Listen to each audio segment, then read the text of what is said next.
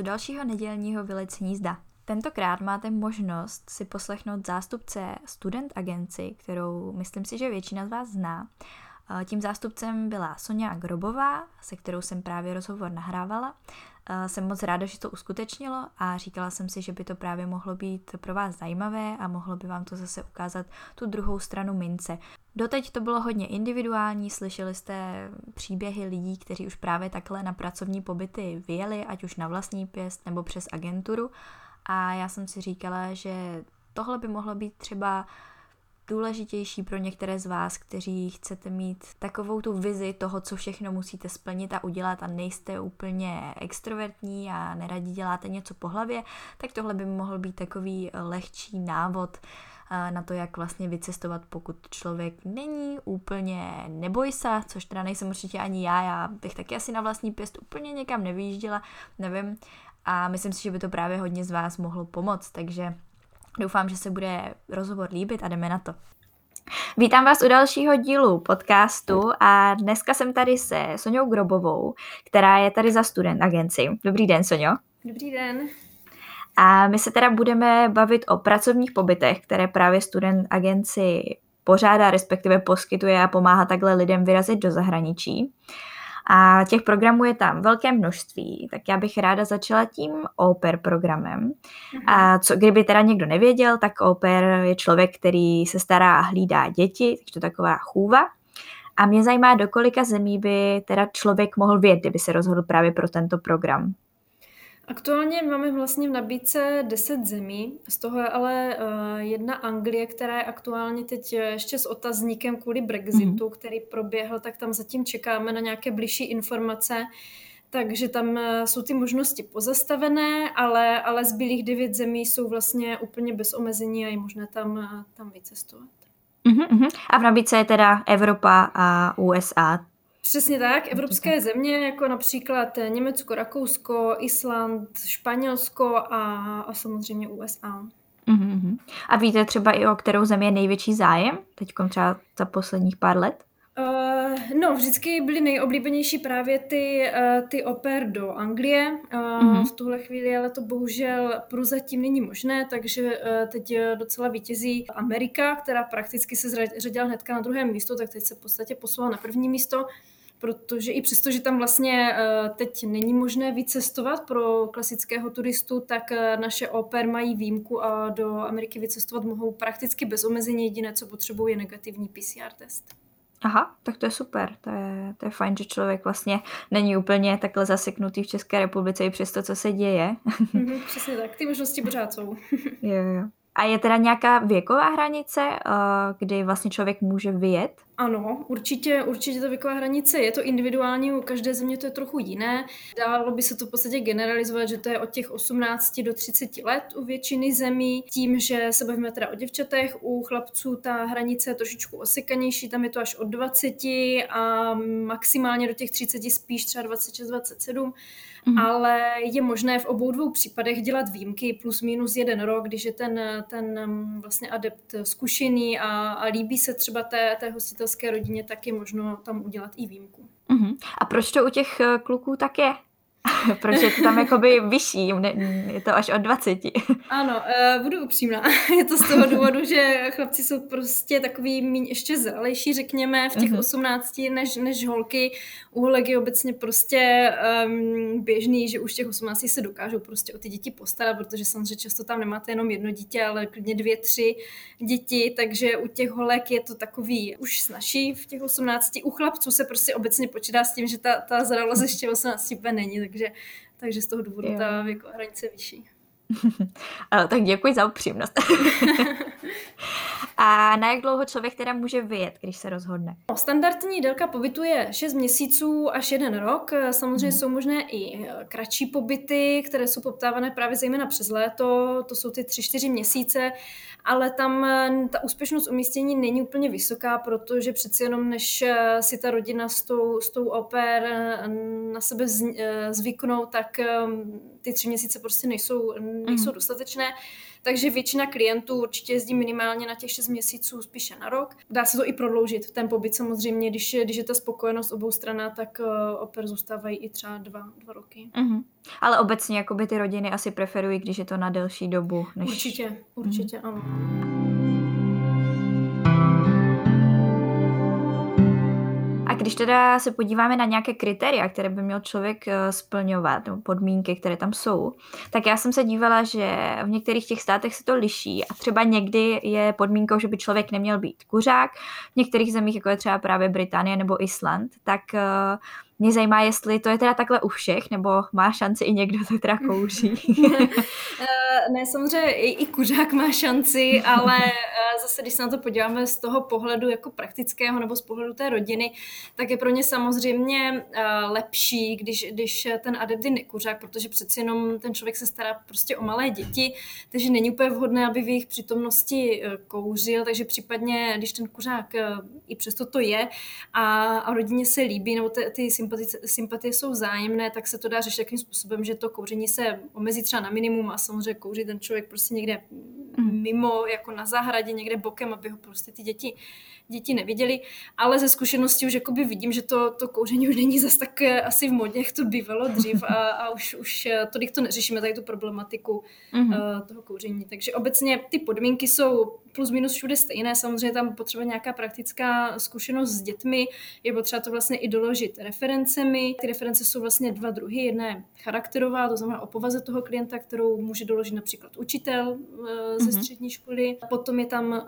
um, reference takzvaně dětská, to znamená od někoho, komu už ty děti hlídali. Eh, může to být například, když ten člověk působil v nějakém kroužku, vedl třeba nějaký kroužek nebo v nějakým centru volnočasovém působil, anebo samozřejmě z nějaké rodiny, kde ty děti hlídal, ale neměla by to být, eh, teda neměly by to být jakoby děti z rodiny, to, to není úplně mm. ideální, ale samozřejmě taky se jakoby v nejhorším případě dá i, i s tímto pracovat.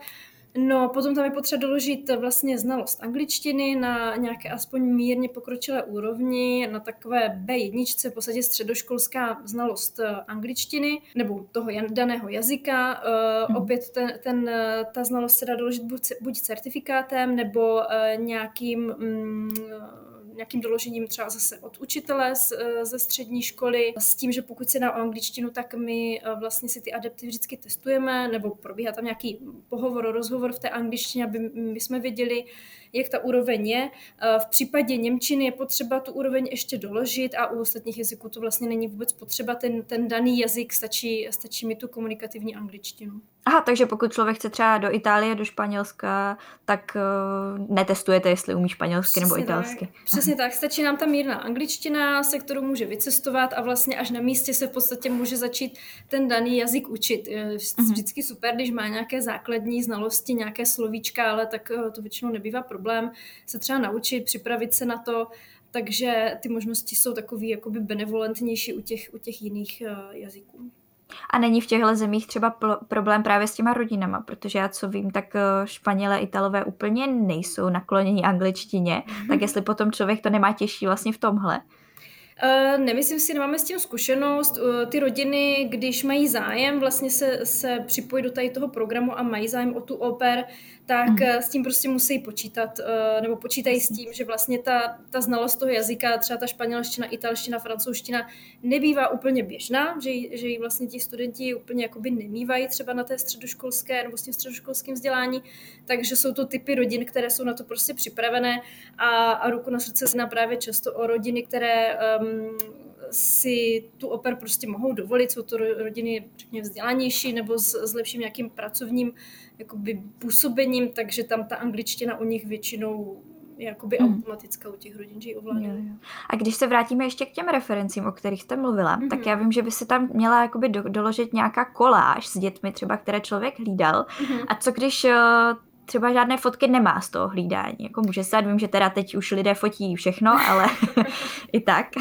No, to je, eh, to je bohužel, nebo nevím, jestli bohužel, je to zkrátka podmínka eh, vyplnění mm. té, té přihlášky, bez toho my prakticky nemůžeme odeslat, nebo můžeme ji odeslat, ale stejně se nám vrátí jako bumerang, eh, protože to prostě nebude kompletní. Takže ty fotky jsou určitě potřeba. Je to samozřejmě možnost doplnit fotkami s dětmi právě třeba z rodiny, od sousedů a tak dále, nebo úplně, když bychom měli do nějakých extrémů, tak nějaké fotky třeba s, s nějakým psím mazlíčkem a, a tak podobně, prostě jakoby zaujmout. Um, nějaké ty fotky určitě potřeba jsou, udělat nějaký první dojem, aby, aby vůbec um, tam proběhlo nějaké takovéto oslovení té rodiny, aby, aby vůbec se svolili k nějakému dalšímu pohovoru, tak uh, ty fotky nezbytné jsou. Ale není teda nutné mít přímo fotky s těmi dětmi, můžeme mít, jakoby, aby jsme představili spíše sebe. Mm-hmm, určitě, přesně tak, jo, nějaké prostě sympatické, usměvavé fotky, samozřejmě ideálně s těmi dětmi, ale dá se to i, i, z nějakých volnočasových aktivit nebo právě s, nějakým, s nějakými mazlíčky a tak dále. Mm-hmm. No a u těch podmínek je taky často i řidičák, tak mm-hmm. jak to funguje tam? Musí vyjíždět vždycky jenom řidiči, nebo i se, se to dá uh, i bez? Nemusí, ten řidičák je vlastně povinný pouze u Ameriky, u ostatních mm-hmm. zemí je to, je to výhoda, ale není to rozhodující. S tím, že teda u chlapců je to podmínka, protože oni jsou teda obecně, řekněme, hůř umístitelní než, než děvčata, spíš ty děvčata jsou poptávané, tak aby oni měli nějaké nějaký benefit navíc, co mohou jo, jo, jo. nabídnout, tak tam mm. ten řidičák je teda podmínkou. A tak asi třeba v zemích, eh, jako je Island, tak eh, tam je to logické, že člověk se potřebuje nějak třeba přemysťovat a není tam úplně vhodné nějaké MHD, pokud mm-hmm. je mhm. člověk někde víc mimo ty velká města, takže tam asi logicky by člověk měl počítat s tím, že ten řidičák bude víc poptávaný, jestli teda to si to myslím správně. Ano, ano, mm. určitě ta myšlenka je správná. Samozřejmě záleží vždycky na tom umístění. Když to bude přímo v hlavním městě, tak uh, tam ten řidičák většinou povinností nebývá, protože ta dostupnost MHD je dobrá. Ale kdyby to byly nějaké odlehlejší místa, tak určitě se může stát, že ta rodina zkrátka ten, ten řidičák pro ně bude prostě rozhodující.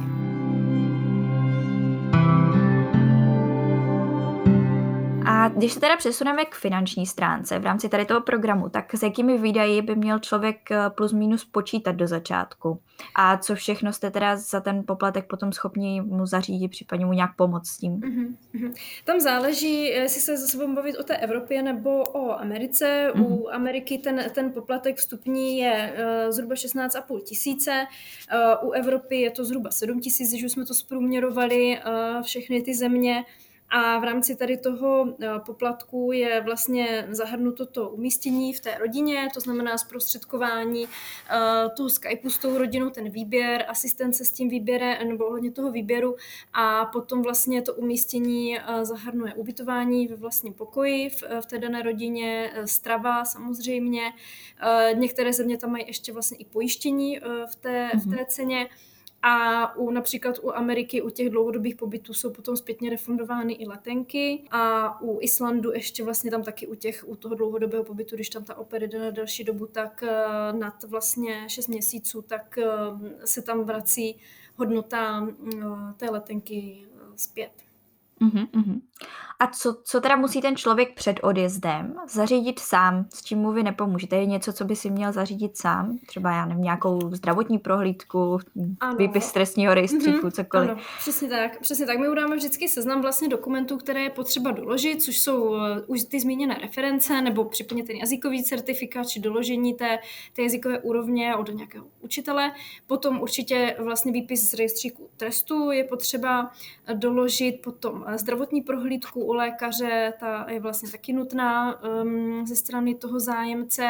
To je prakticky všechno tady z těch takových z těch stěžejních bodů. Samozřejmě mm. dopravu si může zajistit sám nebo ve spolupráci s námi. My máme přímo tady letenkové oddělení, takže můžeme uh, dopravu zajistit. Potom v případě vízové země, tedy Ameriky, je potřeba si vyřídit vízum, ale k tomu my vlastně um, poskytujeme maximální podporu, to znamená, to znamená dodáváme vízové dokumenty, a ten klient už si pak jenom zajde na ambasádu vlastně na, na takový vízový pohovor.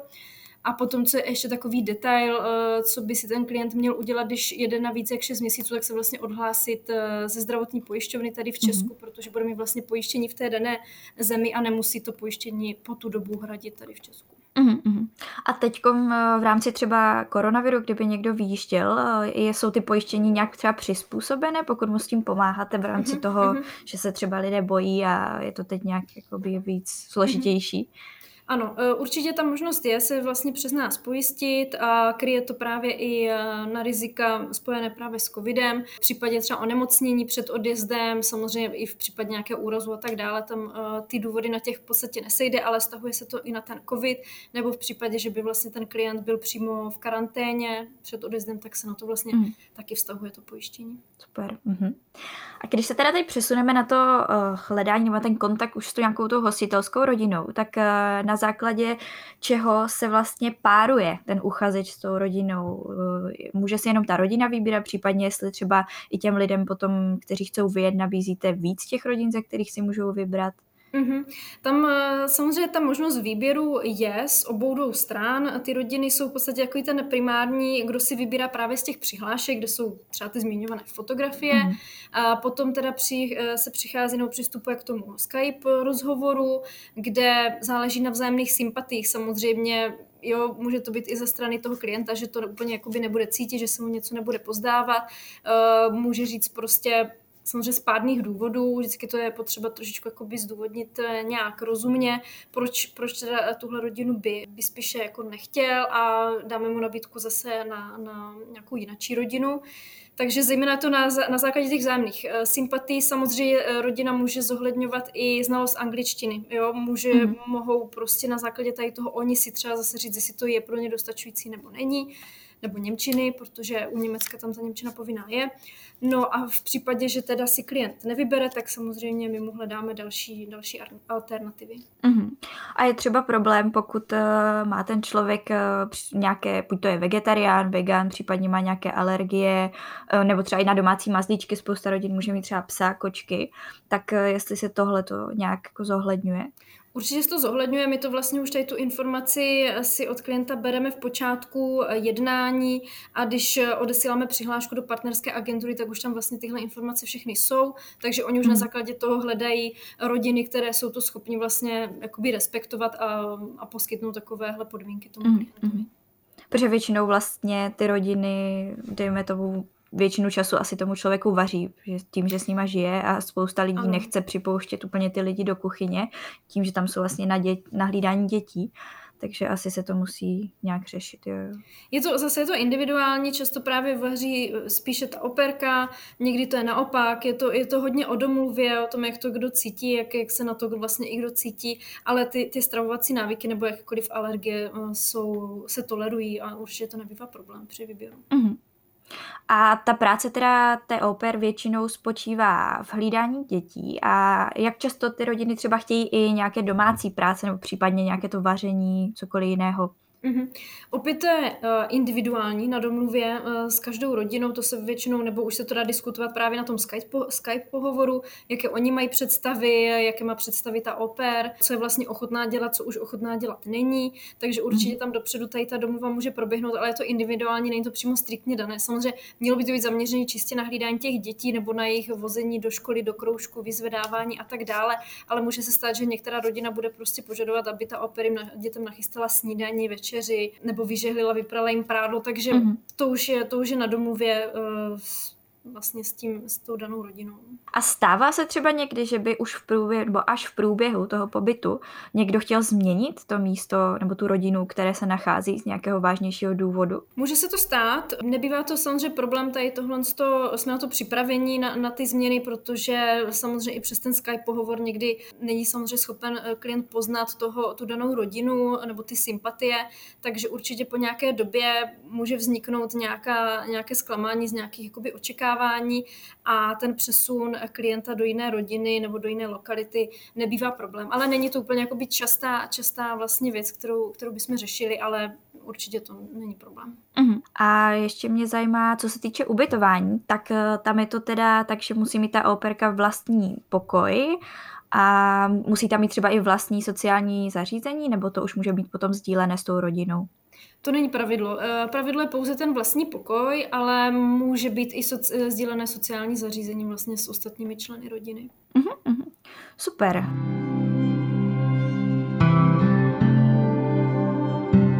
Tak eh, já myslím, že oper jsme zvládli a přesuneme se teda na další pracovní pobyty, které se dají teda vykonávat v Evropě, teď už teda mimo ten oper program, mm-hmm. což většinou bývá hlavně hotelnictví a cestovní ruch, pak tam je nějaká práce na farmě, pokud uh, někdo má radši takhle zvířata a třeba nějaké zemědělství.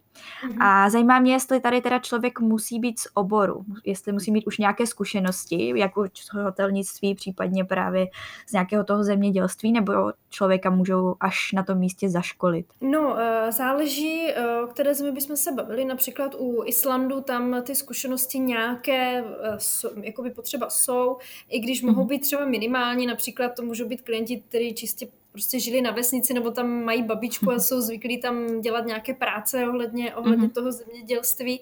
Uh, u Irska ty zkušenosti sice nejsou podmínkou, jsou pouze výhodou, ale zároveň je tam podmínka, že musí být ten klient studentem nebo absolventem toho daného oboru. Takže ono v mhm. podstatě ta zkušenost už uh, jde ruku v ruce tady s tím, takže je to takové, to umístění není úplně prostě pro úplné začátečníky. No. A uh, je tam teda věková hranice 30 let, teda uh, u Islandu, tam mm-hmm. je mhm. napsaná. Tak mě zajímá, jestli je tam právě i podobná hranice jak pro Anglii, tak pro Irsko.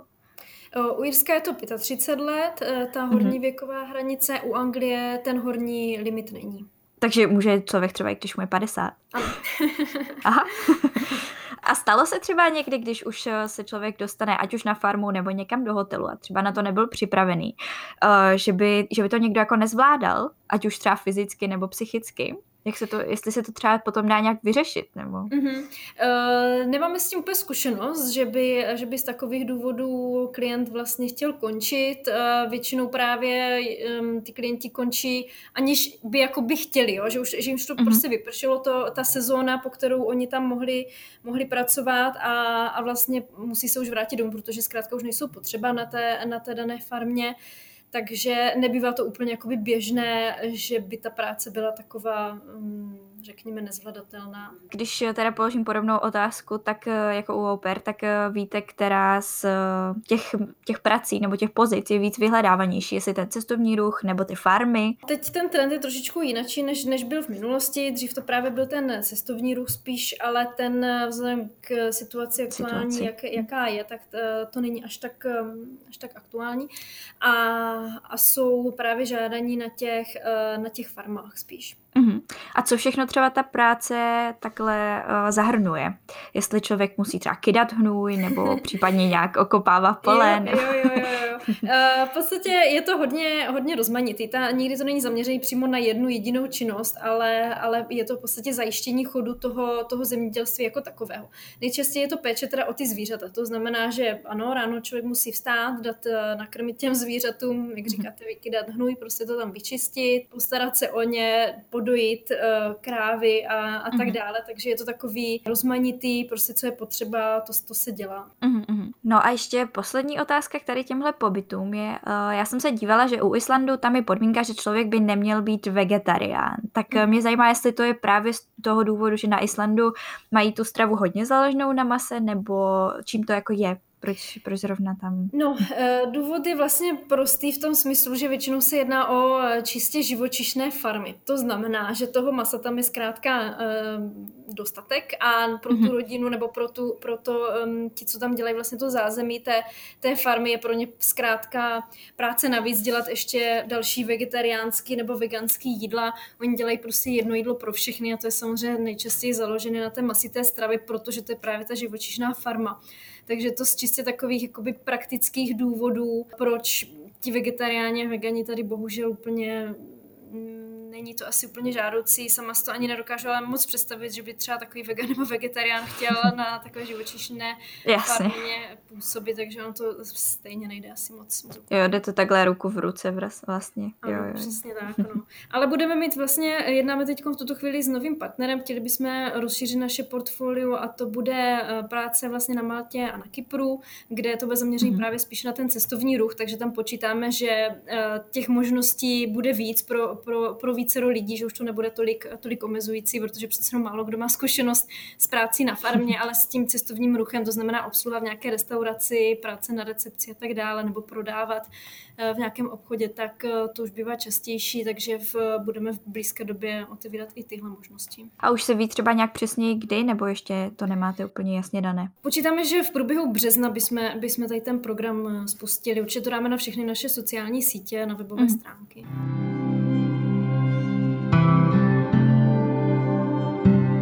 Když se teda teď přesuneme k USA od té Evropy, tak eh, tam máte teda dva typy programů. Máte tam camp USA, kde člověk vlastně může pracovat v nějakých těch letních táborech a pak máte teda work and travel USA. Tak eh, začneme teda tím campem mm-hmm. a mě zajímá, jestli eh, je to jako takový typický tábor, jaký známe my z Česka, nebo by se měl člověk, který tam chce pracovat, připravit na něco trošku jiného. Mm, je to prakticky uh, úplně stejné nebo hodně podobné jako tady v Česku. Ty tábory jsou obecně takové hodně akční, to znamená sportovně založené, ale, ale prakticky to fungování toho kempu a to prostředí je obdobné jako s naším českým táborem. Uh-huh. A když teda chceme vyjet jako ten vedoucí, což je logické, že budeme mít kontakt s, dět, s dětmi, tak je potřeba nějaká předešlá zkušenost právě s prací s dětmi? Uh-huh. Jako je to podmínkou nebo je to pouze výhodou? Uh, no, u těch vedoucích pozic určitě ta, to podmínkou je. Uh, řekněme, uh-huh. u takového toho běžného dozoru uh, se dá udělat i nějaká výjimka, opět, když ten, ten uchazeč zaujme nějakými jinačími prostě třeba zna, lepší znalosti angličtiny a tak dále, takže se určitě dá zase nějaká výjimka vykomunikovat, ale u těch vedoucích pozic tam ta zkušenost je určitě důležitá, je potřeba ji doložit, zase referencí třeba, že právě vedl nebo fungoval už na nějakém táboře tady, tady v Česku, anebo že vedl třeba nějaký kroužek, nějaké volnočasové mm-hmm. aktivity s dětmi. Tak máme teda tři varianty těch vedoucích, co jsem se tak dívala. Je tam teda General, Speciality a Special Needs. Mm-hmm. Tak eh, mě zajímá, jestli si člověk, když se tam hlásí, tak jestli si může vybrat, na které té pozici by chtěl eh, pracovat, anebo je to spíše vlastně na základě toho, co je třeba zrovna volné? Uh, právě, je to ta druhá varianta. No. Ta mm. preference tam může být určitě ze strany toho klienta, ale nedokážeme to garantovat a nabídku vlastně určuje čistě ten kemp podle toho vlastně, jak, jak porovnají, nebo jakou, jakou mají i vlastně, jaký mají portfolio těch zájemců, tak, eh, tak z toho oni potom si skládají vlastně ten ano, tým. Ano, jo, jo, jo. A když už teda potom ten člověk na tom táboře je, tak je možné třeba tu pozici během toho pobytu změnit, že by se nějak jako třeba vypracoval někam. Mm-hmm.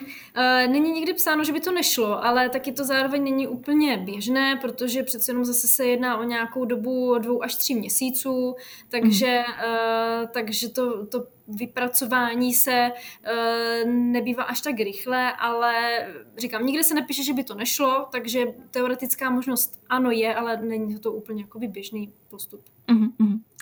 A co jsem tak slyšela, tak eh, ti uchazeči tam, nebo vlastně ti lidé, kteří se tam už hlásí na ty vedoucí, tak tam jezdí vlastně daleko dřív než ty táborníci a prochází nějakým školením. Tak eh, funguje to tak? Nebo...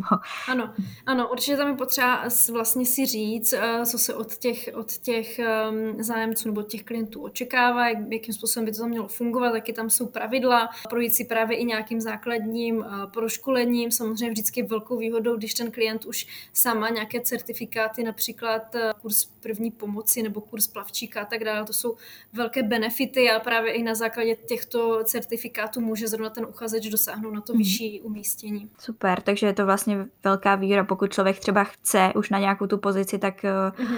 pokud se už připraví předem a udělá si třeba nějaký mm. ten certifikát, tak má pak větší šanci, že se dostane tam, mm. kam by, jako by si přál. Mm.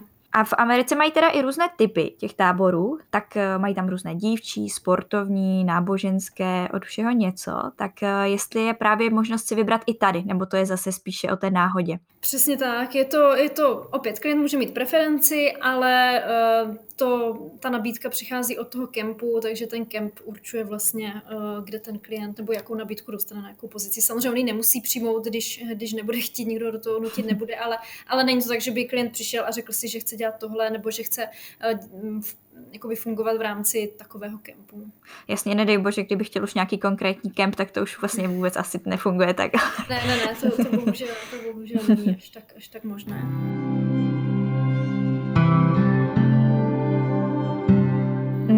A když se teda zase zeptám na tu stravu, já se na to vždycky ptám, to je asi moje podle mě zatížení osobní, protože mám strašně moc jako alergii a intolerancí. tak uh, vzhledem k tomu, že se vlastně ti vedoucí stravují společně s těmi táborníky, a je to teda nějaká jakoby asi jídelna, tak si to představuju, tak jestli je možné právě vět tam, pokud má člověk nějaké intolerance nebo preference v jídle. Mm-hmm, Určitě to není problém uh, s jakoukoliv intolerancí nebo alergií. Samozřejmě často se stává, že i ty děti samotné některé nějakou tu intoleranci budou mít, mm-hmm. takže se s tím počítá a, a to stravování s nějakými takovými požadavky určitě není problém. Mm-hmm. A stává se třeba, že lidé jezdí i často, že se vrací, uh, jakoby, že jezdí uh, kaž, jakoby pravidelně každý rok na ty tábory takhle jako vedoucí? Ano, my teda bohužel úplně um, tady tento program z nějakého důvodu není zase až tak atraktivní jako třeba například ve srovnání s tím Work and Travel, mm-hmm. uh, který jsme naťukli ještě na, tady před těmi kempy. Je to, nevím z jakého to je důvodu, jestli ten klient vlastně se, se obává uh, té změny toho prostředí nebo možná um, nemá tolik um, klientů až ty zkušenosti s tím kempem, ale měli jsme už takové klienty, kteří se právě vraceli, protože to pro ně bylo hrozně obohacující v tom, že už tu zkušenost nějakou měli z Česka, ale chtěli zjistit, jak to funguje právě um, v Americe, samozřejmě zlepšit si angličtinu, ale i nasát nějaké ty, ty kulturní zvyklosti nebo um, ten způsob, jak to tam funguje, takže určitě to je, většinou to jsou teda studenti, nebo často to jsou studenti nějakých pedagogických škol, který, uh, kteří to berou i v rámci třeba své praxe, mm-hmm. takže, uh, takže i tací, tací se našli, ale není jich mnoho, protože obecně tady ten program není tolik uh, populární, rozšířený mezi, mm-hmm. mezi klienty. Právě ve Work and Travel je možnost vědět ve skupinkách, tak je to možné i tady, nebo je to spíše pro jednotlivce a není úplně pravidlem, že by se umistěvaly třeba páry nebo skupinky kamarádů? Eh, možné to je, to samozřejmě vždycky na ověření eh, toho konkrétního táboru, za to za ně nebude problém, ale eh, dva kamarádi, kamarádky problém nebývají, u páru jsme už taky měli v minulosti takového umístění. Mm-hmm. Nakonec mě ještě zajímá, kdy je tak vhodné si podat přihlášku a přihlásit se do programu, jestli by to třeba lidé měli začít řešit už teď, pokud chcou vycestovat teď v mhm, létě 2021. Mhm. Určitě, už je vlastně nejvyšší čas. My jsme ty registrace spustili už na podzim a, a uzávěra těch přihlášek je uh, ke konci března.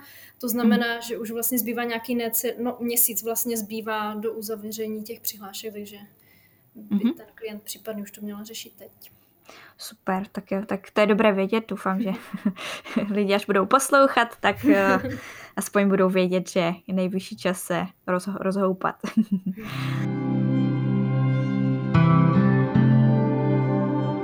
Přejdeme teda teď k tomu Work and Travel. To jste říkala, že je váš asi jako nejžádanější program. Mm-hmm. Já jsem se dívala, že tam je vlastně podmínkou, že musí být ten člověk studentem vysoké školy.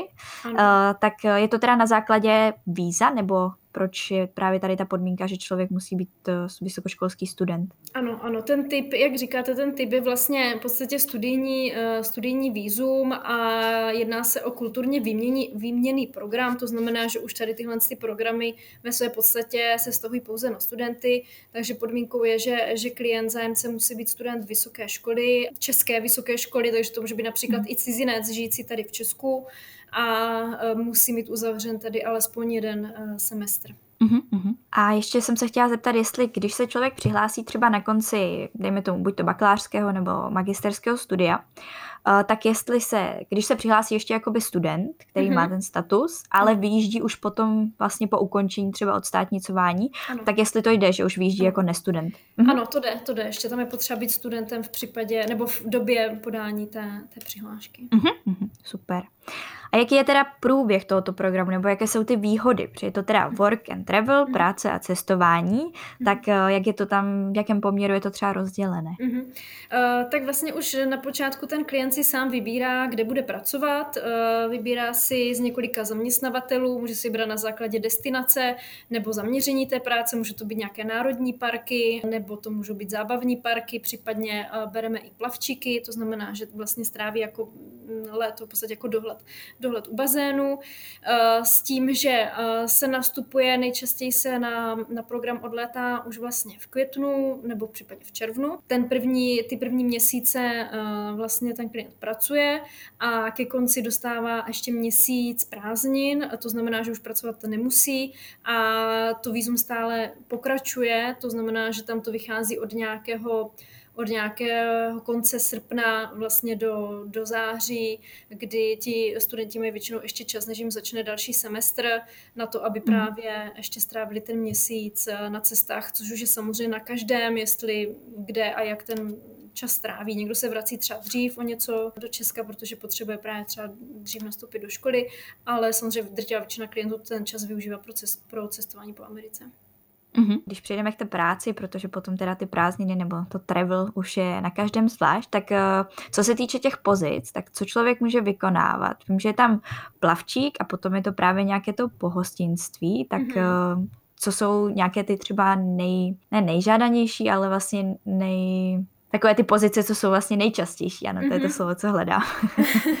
No, eh, nejčastější a zároveň nejžádanější uh, jsou právě ty pozice v těch národních a zábavních parcích, uh, mm. což znamená, že když jsou třeba ty, ty národní parky, tak to může být práce v nějakém stánku ze suvenýry nebo práce na pokladně, kontrola um, stupenek u, vstupu do těch areálů, dozor v, vlastně v rámci toho parku, kontrola chování těch, těch návštěvníků. U těch mm. zábavních parků to je v podstatě obdoba, taky práce na pokladně, vybírání lístků u vstupu, zase nějaká kontrola, dávání pokynů třeba těm, těm zákazníkům. Pak to jsou určitě práce třeba v hotelích, obsluha, práce na recepci nebo práce v různých eh, obchůdkách, kavárnách, restauracích. Potom to jsou teda ti plavčíci, což je taky velká mm. část, vlastně eh, zároveň nejžádanější ze strany klientů a nejžádanější i v rámci vlastně té, té Ameriky, eh, takže tam ty pozice jsou hodně různorodé a, a velkou výhodou je, že ten klient si to právě může vybrat uh, sám a samozřejmě a čím dřív přijde, tím, tím víc těch pozic je, takže určitě je taky dobré to vlastně řešit zavčas. Mm-hmm. No a u těch plavčíků je vlastně určité školení, protože ano. logicky asi mm. je nutné, aby plavčík uměl plavat a byl nějak vyškolen na to. Ano.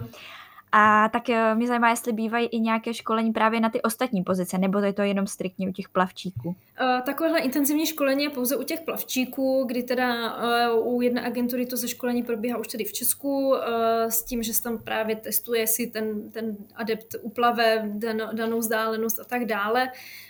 Také kondiční jakoby, testování a zároveň i zaškolení na nějakou první pomoc, eh, pomoc a tak dále. Ale u ostatních pozic to zaškolení určitě takhle intenzivní není. Je to v podstatě nějaké běžné zaškolení, jako když člověk nastupuje někam na brigádu. Mm-hmm, takže super. Tak v podstatě je to asi lehčí, pokud se člověk bojí mm-hmm. uh, takhle výjíždět, tak asi je lepší zvolit něco takového, nebo pokud není nějak sportovně nadaný úplně, mm-hmm. tak je asi lepší do té druhé části, než do těch plavčíků. Mm-hmm. Asi jo. No a ještě mě zajímalo u těch plavčíků právě vlastně v rámci toho školení získají eh, uchazeči vlastně ten záchranářský certifikát. A mě zajímá, jestli je teda platný mezinárodně, nebo jestli ho můžou využívat jenom v, striktně v tom USA. Uh, záleží asi, kde by ho ten člověk chtěl uplatňovat, pro jaké účely. Uh, uh-huh. někde, někde to stačit může, jinde ne. Opravdu záleží asi, za jakými, za jakými účely by to, uh, by to uplatňoval. Nedokážu si to úplně představit, kdyby měl dělat oficiálního plavčíka pro nějakou plaveckou školu nebo kroužek pro děti. Uh-huh. To si nejsem úplně jistá. Možná záleží, jak by ta skupina byla velká. To bude, to bude asi individuální, kde by to, uh-huh. jak by to kde uznali. Jasně. Uh-huh. A teda co se týče lokalit, když si chce člověk vybrat právě tu pozici, tak asi, jak jste říkala, kdo dřív přijde, tak uh, ano. ten dřív získá vlastně tu pozici, kterou chce. Jo, ano, jo. ano, přesně tak. A mm, já vím, že se tam právě konají ty job fairy, nebo vlastně ty pohovory. Ano. Uh, většina se jich teda koná po Skypeu, ale vždycky býval i vlastně, byla nějaká ta velká v Praze, kdy se vlastně ti uchazeči mohli sejít s těmi zaměstnavateli tak eh, mě zajímá, jestli bude uh, konat i letos v rámci vlastně těch restrikcí, nebo případně mhm. jestli už máte nějakou alternativu, že by se to přeneslo do online prostoru. Mm-hmm. Uh, no určitě se to letos konat nebude, už se to nekonalo v podstatě ani minulý rok. Uh, ty, mm-hmm. ty jobofery ty bývaly kromě Prahy i v Bratislavě, takže letos uh, to je namyšlené a celé naplánované čistě na tu skypovou variantu, takže se počítá čistě jenom se, se skypovým pohovorem s tím zaměstnavatelem. Mm-hmm. A ty přihlášky teda uh, na tady tenhle program jsou, mají stejnou uzávěru jako ty kempy, je to pořád ano, do toho ano, je to konce, konce března. března. Mm-hmm, mm-hmm. Uh, ještě něco, co byste chtěla k tomuhle programu dodat? Něco jsem třeba zapomněla. Mm, asi, asi bych jenom dodala k tomu, aby, aby vlastně se to určitě klienti nebáli zrovna tady toho programu Work and Travel. Si myslím, že to je fakt jedinečná příležitost pro studenty vysokých škol, protože nikdo jiný, uh, tady to je vlastně v podstatě podmínka, takže jakmile člověk uh, skončí vysokou školu, tak už se ta nabídka nikdy nebude opakovat, takže si myslím, že opravdu stojí za to zrovna tento program um, do toho jít, no, že to je fakt jako mm. zážitek na celý život. A je třeba menší zájem teď v rámci vlastně té situace s pandemií? Po, pocitujete to? Mm-hmm. Určitě ten zájem menší je. Spousta klientů uh, zájem projevilo, ale třeba ještě vyčkává, jak mm-hmm. se bude situace vyvíjet, takže to nechávají uh, na poslední chvíli. Uh, takže v podstatě teď máme obsazených nějakých 50% kapacit a očekáváme ještě ten nárůst, nárůst v březnu, protože u té Ameriky tam je předpoklad, že všechno proběhne v pořádku, tam se ta situace vyvíjí celkem pozitivněji než, než tady v Česku. Ta proočkovanost tam stoupá, je tam vysoká a vlastně máme informaci od našich partnerů, že se tam ta situace v určitých místech, kde my budeme umístěvat, zlepšuje, zlepšuje velice dobře. Třeba Florida, to už prakticky běží v klasickém režimu, tam už ty opatření ani nejsou, takže nepředpokládáme, že by ten program letos neměl proběhnout. Mm-hmm. Jo, ještě mě napadlo, když se konají ty online pohovory, tak uh, stává se třeba někdy, že by toho člověka odmítli, protože má špatnou angličtinu, protože třeba někdo může být nervózní v rámci toho hovoru, nemusí to být úplně jenom o, tom, o, té, o, tom znal, o těch znalostech mm-hmm. toho jazyka. Mm-hmm tak uh, jestli se to stává, nebo by se lidé ne, neměli bát, nemusí se bát toho pohovoru. Není to úplně běžné, pak e, to budou úplně jednotky případů, kdyby, kdyby vlastně ten klient tu pracovní nabídku nedostal. Naprosté výjimky, já si v podstatě ani nepamatuju, co jsme měli ty poslední osobní job offery, že by tam něčemu takovému došlo, takže nemůžu říct, že se to nemůže stát, asi, ale musel být asi hodně špatný, špatný rozhovor, aby vlastně ten, ten zaměstnavatel toho adepta nechtěl. A je i v tady tom programu třeba možnost potom se učit tu angličtinu během toho pobytu, nebo tam na to nezbývá už čas v rámci té práce? Eh, no, nebývá to úplně běžné, že by na to byl čas, nebo že by tam k tomu byly podmínky. To máme spíš jinačí, jinačí programy v nabídce, kde se tohle dá skloubit. Tady u toho programu to, to nebývá úplně časté a myslím si, že to není ani žádoucí pro ty adepty, že oni opravdu, když už eh, nejsou v práci, tak si chcou užívat čas právě s mhm. ostatními těmi studenty, kteří tam jsou prakticky z celého světa. To nejsou, nejsou jenom Češi, ale opravdu ze všech eh, nebo z různých zemí světa, takže tam potom vznikají velké komunity těch studentů a oni si prostě chtějí ten volný čas potom užívat uh, spolu. Jasně. A člověk asi stejně tu angličtinu nějak trénuje tím, že už tam prostě jednoduše mm, je. Mm, určitě. Mm.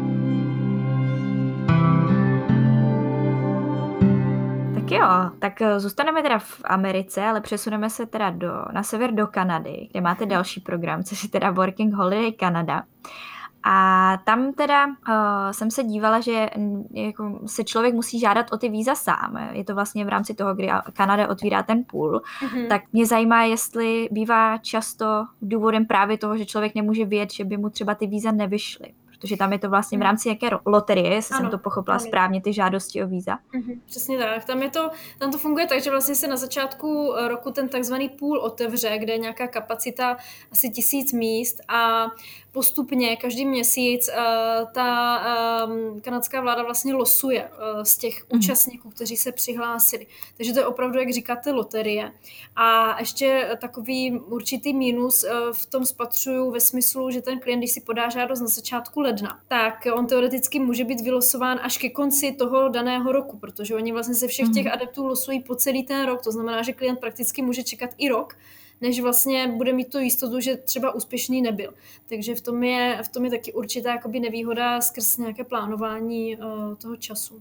Mm, takže je třeba vhodnější si zažádat a respektive ten rok vyjet někam jinam a počkat si, jestli teda ty víza výjdou nebo ne ano, a je třeba ano. až ten následující. Přesně tak, to je taky varianta, protože vlastně ve finále, eh, když eh, klient ty víza dostane, tak má potom ještě rok od, od dne, kdy mu bylo to vízum uděleno, tak má ještě mm. rok na to vlastně eh, do té země vycestovat. Takže určitě je vhodné ten čas, pokud teda tady nemá nějaký klient nějaké závazky, tak doporučujeme mezi tím ještě vycestovat jinam, kde například v Kanadě je i možnost studijního víza, kdy teda je potřeba u toho mm. studovat. Tam je to teda finančně náročnější, ty vstupní poplatky, ale klient si zažádá o vízum, do měsíce ho má uděleno, v řádově to bývá dva, dva tři týdny a může okamžitě odcestovat vlastně. Uh-huh. Je něco dalšího, co je takhle nutné, nebo je potřeba s tím počítat víc dopředu, tak podobně jako s tím vízem právě? Nebo už to je to hlavní, jakoby? Uh, ne, ne, ne, tady to je, eh, co se týká té Kanady, tak vlastně tady se jedná zejména o to vízum. Jo? Ve chvíli, kdy už je to vízum uděláno, tak se samozřejmě dá prakticky odcestovat eh, ze dne na den. Uh, tam potřeba k tomu doložit uh, v podstatě zpáteční letenku nebo finanční prostředky, uh, jakoby na, na zakoupení té zpáteční letenky, uh, takže tam už žádné podmínky, které by toho klienta dál zdržovaly, nejsou. Mm. A jak jste říkala, že má člověk vlastně rok na to, aby do té Kanady potom vycestoval, když mu to výzum udělí, tak uh, jak dlouho potom tam může být? Jestli to platí jenom pro to vycestování, že by člověk vycestoval třeba 365. den, ale mm-hmm. pak by tam ještě mohl nějakou dobu jakoby fungovat? Uh, zase od vstupu do Kanady ten klient tam může být uh, jeden rok. Dá Aha. se potom to výzum mm, částečně prodloužit eh, s tím, že si ten klient v závěru zažádá o vlastně prodloužení, což ale u 99% případů bývá zamítnuto, ale po dobu té lhuty a vlastně toho čekání na, ten, na, ten, eh, jakoby na tu informaci, tak se mu to automaticky prodlužuje, takže se to dá prakticky takovým umělým způsobem o nějaký měsíc, dva, dva prodloužit. Mm-hmm. No a lidé tam teda jezdí pracovat, jsou to working holiday, takže mm-hmm. pracovní prázdniny a vy tam máte na webu napsané, že teda garantujete tři osobní pohovory s tím zaměstnavatelem právě už už v té Kanadě. Mm-hmm. A jsou tři, tak mě zajímá, co se děje, pokud si člověk během těch tří pohovorů nenajde tu práci, jak mm-hmm. potom má postupovat?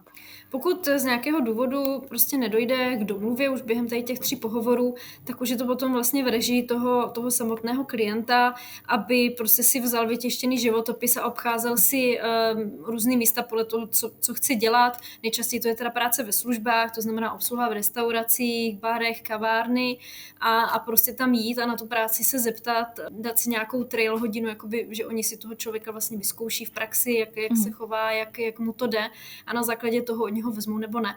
Ale tohle to nebývá, nemáme vůbec zkušenost s tím, že by eh, klient měl nějaký větší problém si tu práci najít, protože ta práce ve službách je vždycky žádaná a prakticky spousta lidí s tím už má nějakou zkušenost a není problém si natrénovat nějaké nošení tří talířů už tady prostě v Česku, nebo práci s, jakoby za barem, nebo, nebo v kavárně, spousta lidí už s tím má nějakou zkušenost, takže uh, to umístění pracovní nebývá problém. Uh-huh.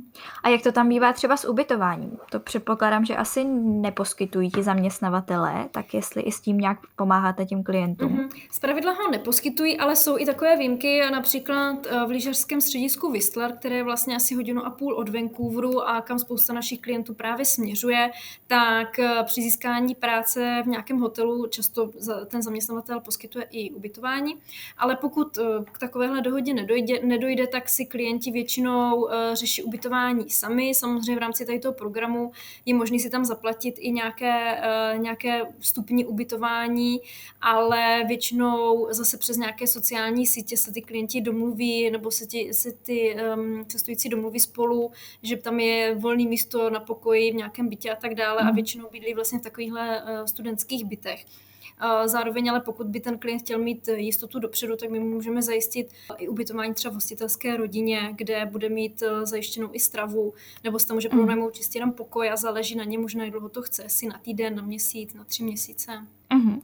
A ta hostitelská rodina teda může být možností, i když člověk jenom pracuje, protože já jsem právě myslela, že tam je podmínkou i to, že bych studoval nebo navštěvoval nějaké jazykové kurzy. Uh-huh. Častější je ta varianta, že to je v kombinaci s tou výukou, ale nebývá problém to domluvit i samostatně, uh, čistě uh-huh. vlastně jenom to ubytování. Když teda se podíváme na to studium, tak tam člověk teda může studovat v rámci toho víza nějak 6 měsíců. Uh, tak jak se to dá skloubit s tou prací? Uh-huh. Jako je, to, je to reálné? Z mého praktického praktického pohledu určitě ano, protože já jsem sama takovouhle variantu měla, sice ne v eh, Kanadě, ale v Austrálii, kde jsem takhle fungovala. Hmm. Studovala jsem tam vlastně necelý rok a zároveň jsem i pracovala. Takže skloubit to určitě jde. Je potřeba zvolit ne příliš intenzivní kurz, ale eh, třeba nějakých 20 lekcí týdně maximálně a, a potom vlastně to skloubit ještě s tou prací. Takže varianta to určitě je. Navíc ten kurz, já jsem ho třeba měla po dobu celého toho pobytu, ale eh, jeho možný si ho dát třeba jenom na týden, dva, na měsíc, podle toho, jak se ten klient cítí samozřejmě vždycky to pomůže v tom počátečním rozmluvení se a, a je mu to samozřejmě i potom velkým benefitem při hledání té práce. Takže pokud eh, se ten klient na to necítí, protože to samozřejmě i finanční přítěž, aby tam 6 měsíců mm. studoval, tak to jde určitě zvolit i třeba jenom takhle do startu a, a potom se ten klient sám rozhodne, jestli mu to vyhovuje, bude pokračovat, anebo bude už prostě jenom pracovat. Mm. A víte třeba i v jaké cenové nabídce se tam ty kurzy pohybují, když by chtěl, chtěl člověk už studovat? Uh, je to individuální, jakou by uh, volil intenzitu a i zaměření mm. těch kurzů, pokud by to byla jenom obecná angličtina nebo angličtina zaměřená třeba na obchodní nebo uh, nějakou jinou. Opět záleží ještě, jestli by to bylo v kombinaci s tím ubytováním nebo bez, ale uh, za ten týden se ty náklady pohybují kolem 8 tisíc za to kurzovné. A když už jsme teda u těch financí, tak mě ještě napadlo se zeptat, jak je to právě s platem nebo s platovými podmínky pro ty uchazeče, ať už eh, pokud člověk jede dělat oper mm-hmm. nebo plavčíka, jestli se to nějak jako výrazně liší, nebo to jsou, je to podobné, ty, ty ceny? Určitě se to liší. výše platu. Jo, jo, jo, určitě mm-hmm. se to liší. U ty, ty operky jsou právě, řekněme, takový úplný základ, protože to je kulturně výměný program, tak se tam úplně nepočítá s tím, nebo nemůže ten, ten klient počítat s tím, že si tam jede vydělat peníze, tam uh, spíš dostává, nebo jedná se tam spíš jenom o nějaké kapesné, uh, ale zároveň tam jsou i benefity v tom, že, že ty rodiny hradí třeba uh, školu těm, těm operkám, mm. že si člověk u toho může ještě takhle zlepšovat angličtinu. Co se týká work and travel v Americe, tak tam už to ohodnocení je lepší. Sice se tak jedná o kulturně výměný program, ale, ale tam už to je, řekněme, regulérní práce, když to ta opera je přece taková není to úplně jakoby vozovkách výdělečničina um, jako profese, ale u toho, u těch, u toho work and travel tam už um, většinou ty klienti to um, formulují tak, že si vydělají na ty náklady, které do toho vlastně dali, plus si vydělají uh, na to cestování, na ten měsíc mm. uh, cestování v, v závěru toho pobytu. Někteří si ještě něco i dovezou zpět, samozřejmě záleží o životním stylu každého. Eh, no a co se týká tady toho working holiday, opět záleží, jakou má člověk eh, práci, ale vzhledem k tomu, že je to dlouhodobý program a může tam klient právě čistě jenom pracovat, tam, tam už dochází k výdělku poměrně pěkných peněz a spousta klientů si s vozí vyloženě našetřený obnos, obnos peněz zpět do, do Česka. A řeší se tam pak i třeba nějaké uh, daně, vlastně tím, že už člověk v, rámci work and travel předpokládám, že se to asi nějak váží na to, že je člověk student, ale potom ano, u těch ostatních ano. programů. Ano, tam se v podstatě všude se dává uh, daňové přiznání a žádá se vlastně o vrácení těch daní, takže to my uh, samozřejmě vždycky klientům s tím asistujeme, aby, hmm. aby to uh, vrácení daní jim vlastně přišlo. Super. No a tak eh, teď mě teda zajímá, jestli, říkala jste, že Amerika je plus minus jasná v tom, jestli člověk bude moct vyjet nebo ne v tom létě 2021, případně později trochu od září. Ten start je tam asi eh, léto a září, nebo je to nějak víc rozmezí uh, nějaké větší? Uh, jestli myslíte ten work and travel, tak tam, jsou ten, uh-huh. tam je ten start květen červen, oper vlastně mohou cestovat už okamžitě, tam nám teď normálně odjíždějí klientky, uh, naprosto standardně. U Kanady je teda to Working Holiday Visum pozastaveno, tam nevíme uh-huh. vůbec ani, kdy se to bude spouštět, vlastně není to s tou ambasádou nějak specifikováno, kdyby se to mělo znova rozjíždět. Co se týká ostatních programů, jako oper v Evropě a tak dále, tak tam vlastně taky mm, jsou ty odjezdy možné okamžitě. Mm-hmm, takže tam není nějaký problém. Ne, jako já se ptám v rámci toho, jestli se lidé třeba můžou právě hlásit na všechny ty programy, Určitě. teda krom té Kanady, Určitě. nebo jestli ano. tam... Mm-hmm. Všechno, je, všechno je vlastně možné, krom těch pracovních programů v Anglii, kde to je v tuto chvíli taky pozastaveno kvůli Brexitu. Jo, na to jsem se právě chtěla zeptat, jestli se to nějak řeší a případně jestli ano. i příští rok bude možnost, nebo jestli už něco víte v rámci toho Brexitu. Mm-hmm. No, bohužel tam my pořád čekáme na nějaké informace. Ten předpoklad je, že to bude možné. Eh, minimálně oper pobyty by měly být možné, u pracovních pobytů je to s velkým otazníkem. Tam se ale spíš jedná o, je, z jakých předpokladů vlastně ten klient tam bude moc odjet, jak moc, jak moc to bude administrativně náročné, co všechno bude potřeba splnit. Ale na tyhle informace to jsou, ehm, to jsou všechno zatím naše jakoby odhady a co máme takové předběžné informace od partnerských agentur, to se všechno bude ještě vyvíjet a bohužel na to stále čekáme tady na ty informace. Mm-hmm. Tím, že je to asi nové, tak mm, prostě ještě člověk neví, co jak jasně chápu.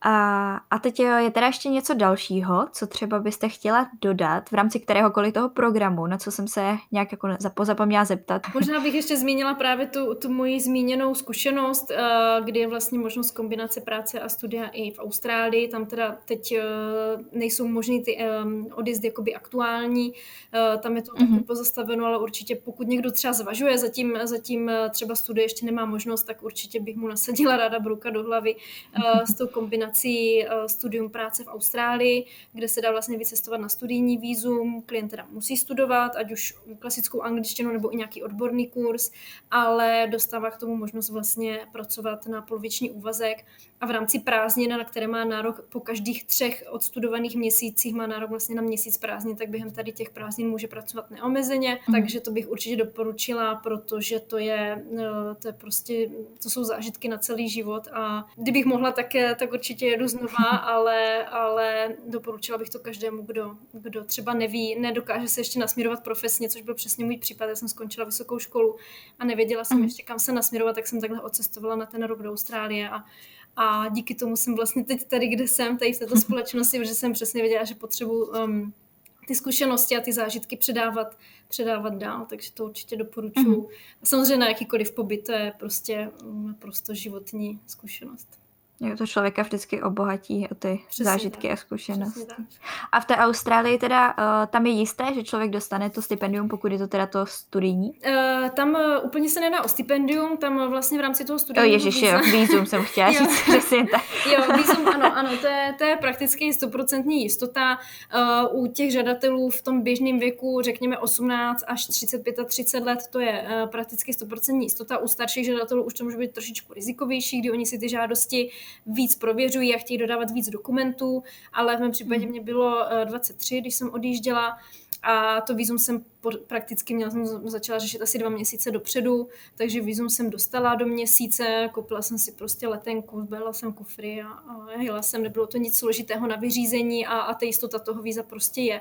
Sice tam jsou vyšší vstupní náklady právě na tu školu, ale dá se to třeba mm. řešit, to byl můj případ, že jsem si prostě vybrala, zrušila jsem si stavebku a vybrala jsem peníze ze stavebka, financovala jsem to tímto, během prvních tři, čtyř měsíců jsem ty peníze měla zpátky a další, další měsíce už jsem čistě si vydělávala peníze, takže takže mm. jde to řešit i takhle. Jako neříkám určitě, ty, ten start není jednoduchý, jakoby řekněme finančně, ale pokud tam je takováhle nějaká podpora nebo podpora ze strany uh, rodičů, kteří třeba půjčí tomu, tomu dítěti nebo tomu studentovi uh, nějaké peníze, tak, uh, tak určitě to stojí za to do toho jít. Mm-hmm. A je možné teda potom je rychle splatit ty peníze, ano. takže člověk nemusí Určitě, se bát člověk, nějakého zatížení. Přesně, ale musí, samozřejmě musí být člověk jakoby pracovitý a prostě fungovat mm-hmm. tam. Uh, byli tam klienti, jo, kteří prostě měli takovou finanční rezervu od rodičů, že prostě pracovat nemuseli, užívali to na maximum, Aha. tak v takovém případě si toho člověk moc neviděla, ale já jsem pracovala, hrozně mě to bavilo, jsem tam spousta, potkala spoustu lidí, protože jsem vlastně pracovala v restauraci,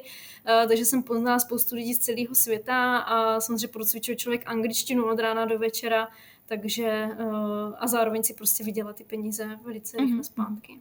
A měla jste třeba problém s přízvukem v Austrálii, nebo to bylo v pořádku? jo, jo, jo, určitě ze začátku to bylo náročný. A já jsem odjížděla právě s takovou, řekněme, mírně pokročilou angličtinou, s takovou B1, ne úplně jako komunik- komunikativní. Já jsem, třeba jsem rozuměla, ale nedokázala jsem se prostě vymáčknout. Uh-huh. Uh, takže u takových klientů, co tam byli jakoby zákazníci v té restauraci jakoby starší generace, tak těm šlo jako velice špatně rozumět. u těch mladších už, už to bylo v pohodě, ale kolikrát mi to prostě ti, ti zákazníci museli museli opakovat, ale hmm. ty lidi tam jsou hrozně přátelští a vůbec nikomu nedělalo problém, naopak byli potom hrozně zvědaví, odkud člověk je, co ho tam přivádí a tak dále, takže... Takže není třeba se bát, ne, že by ne, na člověka byl někdo zlý, ne, nebo ne, ne, pokud... To, to tam nezažijete, prostě, že by vás někdo jako vám nepomohl s něčím, nebo vám odmítl prostě poradit, kudy jít a tak dále, to, to se tam hmm. prostě nestane.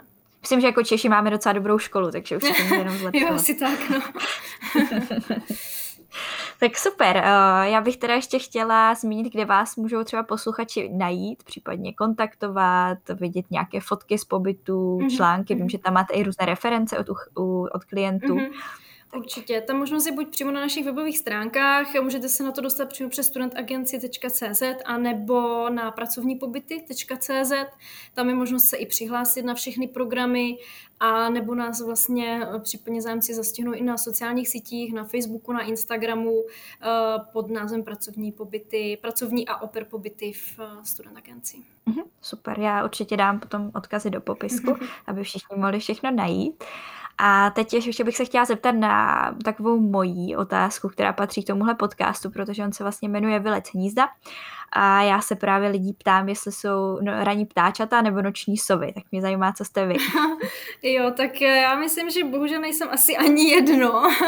že já jsem takový, Taková kategorie tak, je. jo, jo, jo, přesně tak, takže já jsem prostě takový člověk, co, co nestává ani úplně brzo, ale ani neponocuje, takže něco, něco mezi tím. Ale kdybych prostě se měla k něčemu při, přiklonit, tak spíš to ranní ptáče. Myslím si, že ty rána jsou produktivnější.